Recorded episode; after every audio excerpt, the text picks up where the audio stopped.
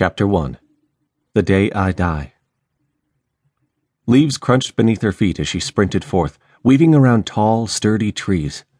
An agonized cry far behind her lent itself to that terrible cacophony. High above, a haze obscured the sun, leaving the forest eerily dismal.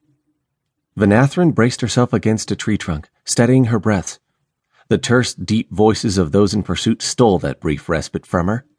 She clasped her hand over her lips and looked to the sky for some measure of hope.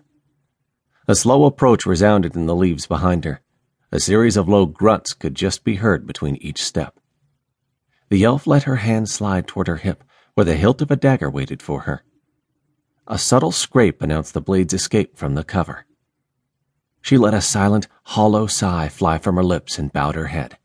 A pivot around the tree showed her pursuer. The goblin stood nearly as tall as she, yet its broad body reminded her more of a dwarf. His pale green skin would have blended well with the forest earlier in the year. His mouth parted, and his eyes opened wide. Venathryn lunged at her foe, the tip of her dagger shrieking forward. The goblin brushed the blade aside, but it was too late. It drove into the flesh of his shoulder, inciting an angry growl. Gnashing her teeth together, the elf maiden dragged the weapon out and drove it forth once more.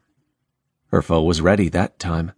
He caught the maiden's slender wrist in his calloused hand and wrenched her to the side. She yelped as the dagger bobbled from her fingers. With unbridled rage, her opponent lashed out with his free arm, his heavy hand striking her face. Venathryn stumbled backward, the autumn breeze setting that strike of fire. Tears were instantly in her eyes, but they didn't veil the approach of her foe. His hand fell just below her throat, swinging her back into the tree that had been her sanctuary. She struck the sturdy trunk with enough force to send the air rushing from her lungs. A loud scrape resounded as the goblin ripped his saber from its scabbard. The maiden reached for the bracer on her forearm, desperately fumbling with the leather armor. A tiny knife slipped out from there, but just shy of her fingers. With the goblin's brow falling upon his jaundiced eyes, he sent a slavering snarl at his foe. Venathryn could feel the shiver slithering down her spine. A loud thwack echoed out as the sword struck the tree. The elf was no longer there, gone before the goblin's eyes. Dry, dead leaves spun up in a sudden cyclone, casting aside in every direction. Shuddering, the goblin felt a cool breeze run up his back. He looked over his shoulder in time to see the maiden leap forth. Though her knife was small, it was sharp enough to carve a spot within his neck. She roared, ripping it across until it struck the prominence in his throat. Twisting and bending, the goblin threw her from his back, landing her on the ground several yards away. Adrenaline coursing through her, Venathryn rolled and skittered to her feet.